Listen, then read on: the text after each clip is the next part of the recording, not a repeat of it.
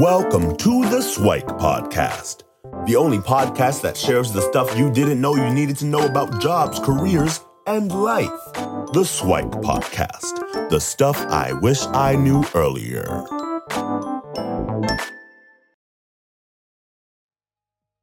Hi, everyone, and welcome to the Swike Stuff I Wish I Knew Earlier, the podcast. I'm your host, Luki, and for today's topic, I thought we'd go into resume debates. And I call these debates because there's actually no universal standard for resumes, just like for the job search process in general. There's no real uh, 100% standards. There's kind of 80%, 90% guidance out there, but there's always exceptions to the rule. So, one thing that I want to, to make sure that you take away from this is uh, realizing that the whole job process is an exercise in critical thinking, right? So, you want to make sure well, does uh, what I'm doing apply for me in my particular context, for the industry, the job, the area that I'm getting into? So I call these debates because I want to get into kind of the 80% uh, correctness and talk about, well, why certain things are, are relevant and important. Um, and that way you can make your own decisions on whether or not uh, it's true in your particular case. So first of all, I wanted to start with a couple things in terms of like the definite no category, at least from a Canadian or North American standard. Uh, what do you make sure is not on your resume? So first thing is a picture. So in North America, there are no pictures on your um, resume. Uh, no things like birth dates, uh, marital status, or blood types, or vital statistics. And actually, in other parts of the world, they're quite common. Uh, but in Canada, because of uh, equality and equity, diversity and inclusivity and stuff like that, uh, we don't actually want to see any of that because we don't want folks to be unconsciously biased on making a decision because of any of those things. So making sure that you remove uh, and, and do not include things like your picture, uh, which is very common in Europe. Um, vital statistics uh, such as your birthday and, and um, blood type and stuff, which is common in, in uh, Asia. Mostly, I've, I've seen them in, on South Asian resumes. Um, a couple of things on the uh, formatting side is to not include any tables. And, and, the reason being so, depending on the format and the program, um, the, the way that it's constructed, it may throw the ATS system, the applicant tracking system, off, right? So tables, depending on where the columns and the rows are set up, uh, it, it might actually make it much more difficult for the applicant tracking system to, to know what section is what. And when it's trying to pair it up, what it normally does is it turns everything into plain text anyway. So it can tell by headers and stuff like that. But if you have tables, then headers don't necessarily match up and it becomes more challenging. So keep yourself away from those things. Now we'll go into more of the, the debates. One of the most common ones is should a resume be one page or two or, or more, right? For the most part, my recommendation is for your resume to be one page, right? Um, so you've heard in probably previous episodes uh, or previous uh, tips that I've given that resume means summary, which means that uh, you're probably want to going to keep it short. So in Canada, a, a two-page resume is acceptable. Um, so you'll probably want to keep it to two-page. Why I like a one-page resume is because if you had basically two people who have are equally qualified, and one person takes one page to convince you to hire them, and another person takes two pages to convince you to hire them, uh, which one would you rather pick? Uh, most people would pick the more clear and concise one, the one-page one. And uh, for me, I have uh, almost 20 years worth of experience, and I have a one page resume. But I also have a two page resume because really it depends on the length of the job posting. So, for the most part, job postings have about uh, 15, maybe 10 bullet points that you need to account for. So, that usually fits on a one page resume. If it's more, uh, then that, that's when two pages come in. So this is particularly um, notable on public sector uh, job postings. So some public sector ones are like five pages long.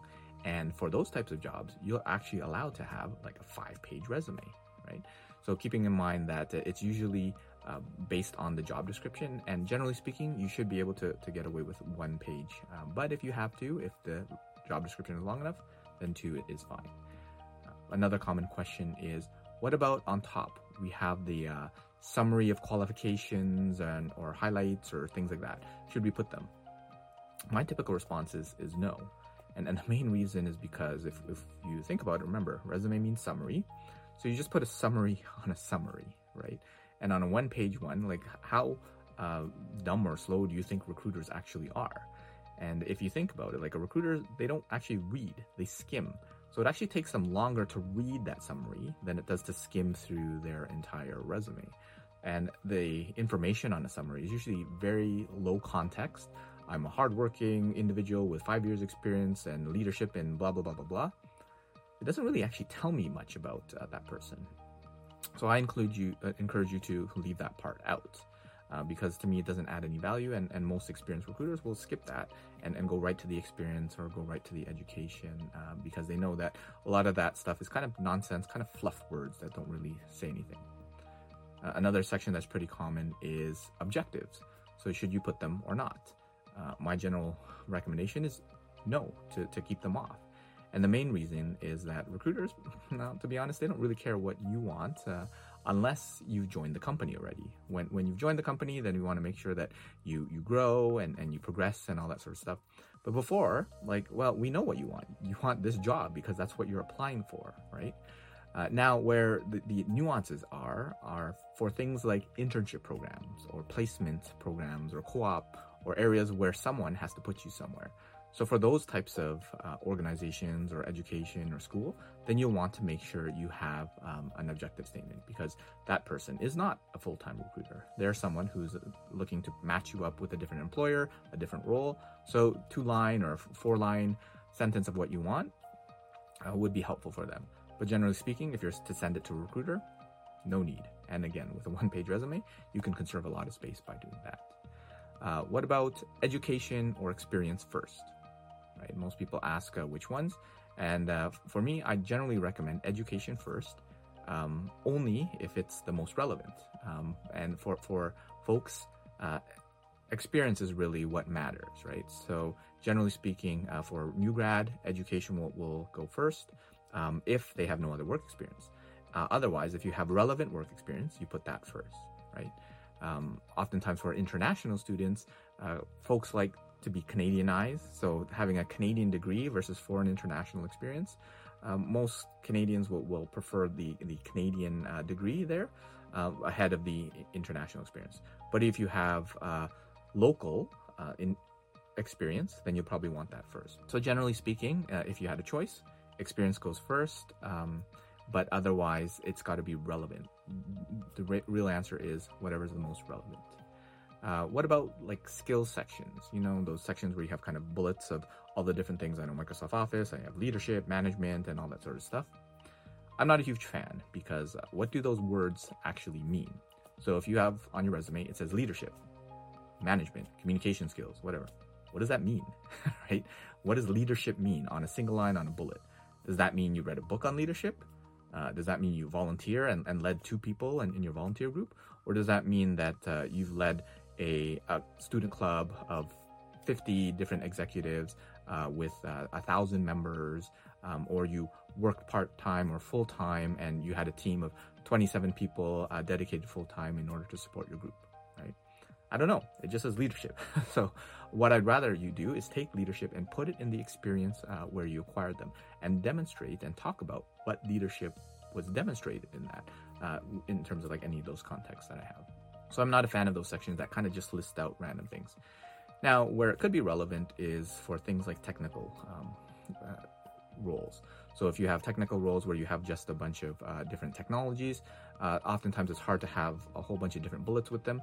But if you can interweave them and put the skills within the bullets that you acquired them, within the job or within the workplace or within the volunteer or personal project that you use them, that adds more context than just having um, a skill in there. You want to make sure that they appear, uh, but not necessarily just in separate section on its own. So what about uh, using things like like power bars as well? So you might have um, kind of a particular technology like um, Adobe Photoshop or Illustrator or whatever, and you have kind of a four out of five bars. Well, what what does four out of five bars mean? Again, similar to that section, does that mean that you, you finished uh, um, four four fifths of a book on Photoshop, or does that mean uh, you used it for kind of um, four out of five months uh, th- throughout a, a, period? Or does that mean you're, you're better than 80% of other people uh, out there? Well, I'm not sure. So, uh, adding a little bit more context, probably verbalizing uh, the achievements and the things that you can do for that would be better. How about things like font? Font is, is a preferential thing, but for me, I prefer the sans serif font. And, and for those that don't know what a serif font or sans serif font is, uh, a serif font is like the default Times New Roman, right? And the serifs are those little feet, the flanges, the things that make it look pretty, that make it look nice, but it also takes up extra space. Uh, sans serif fonts are things like Arial, Helvetica, Calibri, Tahoma, and those don't have the little feet and flanges. And if you were actually to take the same resume and you do it in, let's say, Times New Roman in a serif font versus in Calibri, uh, sans serif font, then uh, probably nine out of ten people will pick the, the Calibri font just because it takes up less space. There's there's more um, gaps in there and uh, it looks a little bit cleaner. So my recommendation would be uh, sans serif font. But there are the artistic folks that want to add a little bit more to theirs.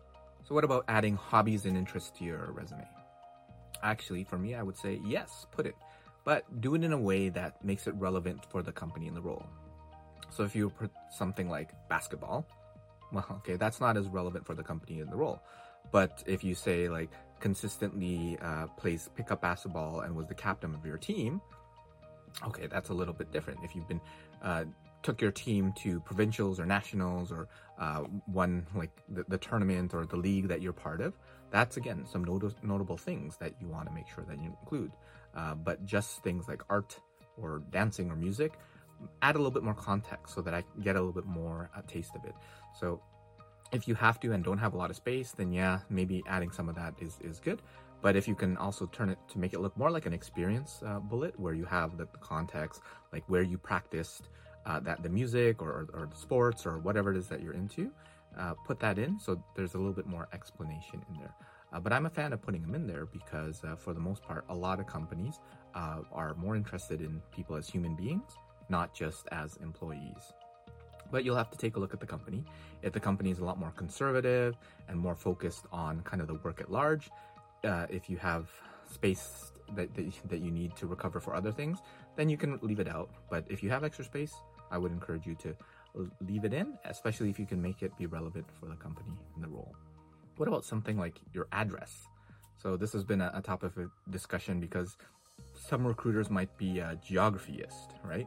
In the sense that, well, if your uh, company is headquartered on one side of the city, but you live on the other side of the city, the employer might think, oh, I don't even want to bring this in per- person in for an interview because uh, they're not willing to commute an hour or two hours to get to uh, the workplace. But unbeknownst to them, uh, you have an uncle or an aunt or someone on, on the other side of the city, and you'd be more than willing to move or relocate in order to get there, right? So uh, some people will uh, remove it. For me, uh, I'm I'm relatively indifferent if the headquarters of the company is close by, I actually encourage folks to include it, right? So that they can do that, that research. If you're out of the city, putting something as simple as your, your city and the country would be enough. So Toronto, Canada uh, would be sufficient. Um, I, I, don't think that, that most recruiters think that you're hiding too much because you, you live somewhere. Ho- hopefully they, they can uh, take you in uh, based on the, the merits of your experience versus where you live. So another thing that, that folks often recommend, should I put my LinkedIn profile? And I would probably say yes. And a lot of folks um, are, are, not sure because, well, if they really want to find out about me, then they can just search me. But the thing is, sometimes, depending on your name especially, there might be more than one of you, and it might be difficult to find you specifically.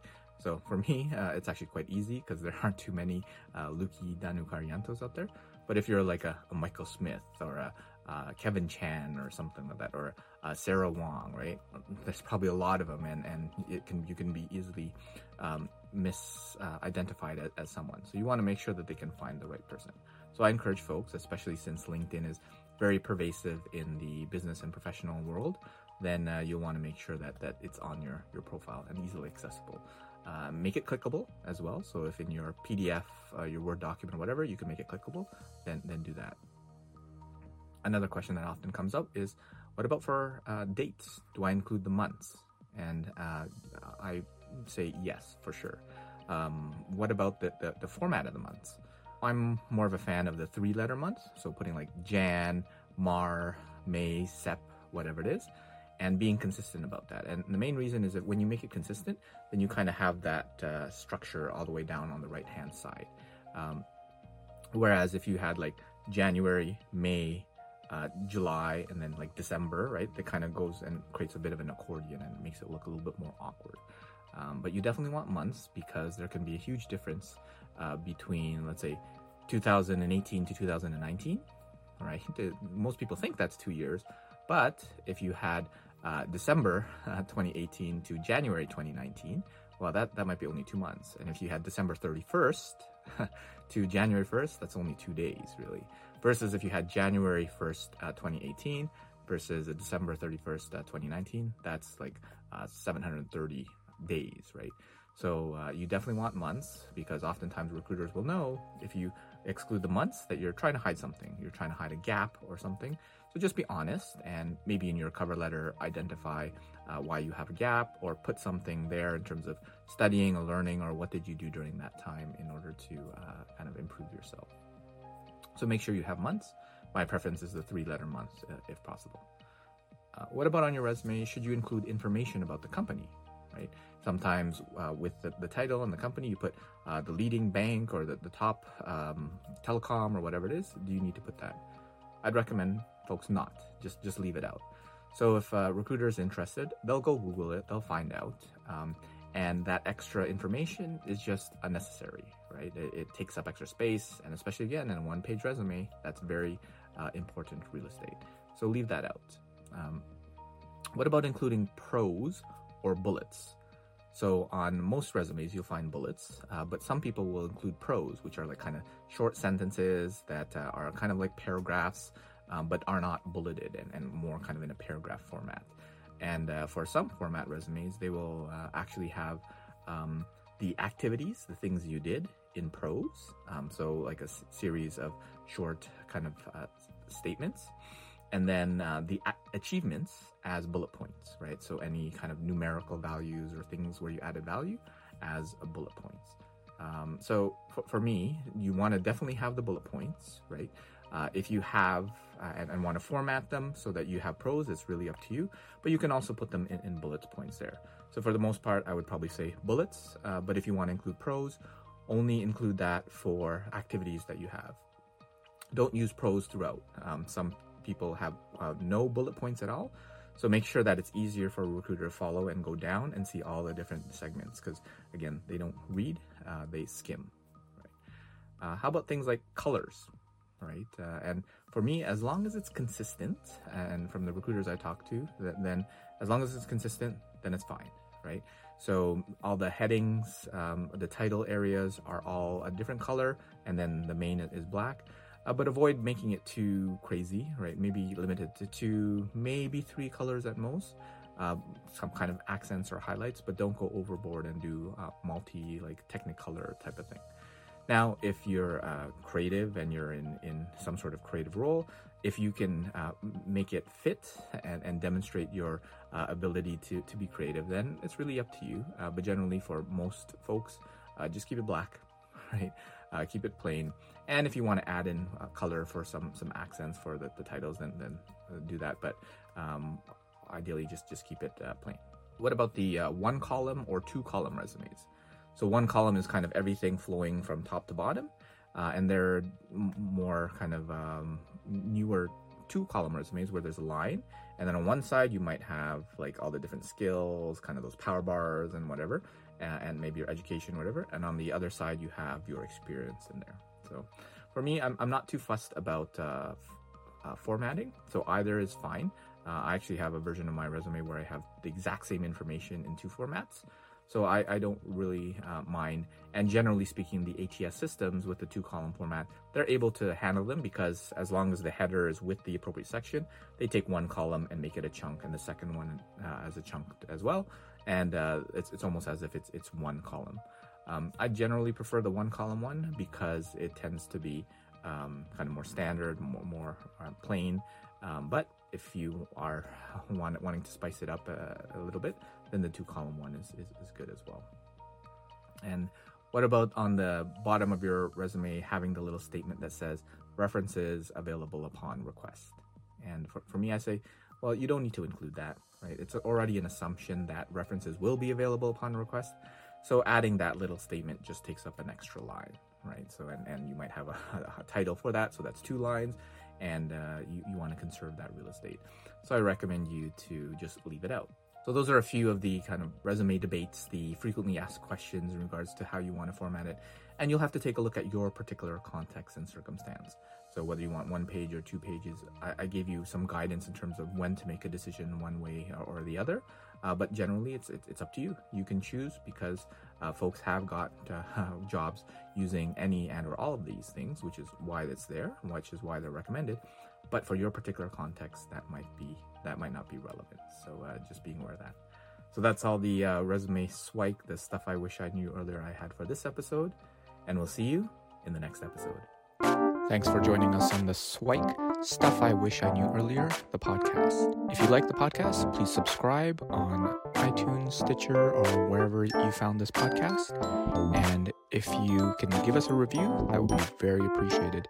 Feel free to contact me on LinkedIn at Luki Danu, L U K I D A N U, and the same on most social media platforms. And I look forward to hearing from you. Thanks. Bye.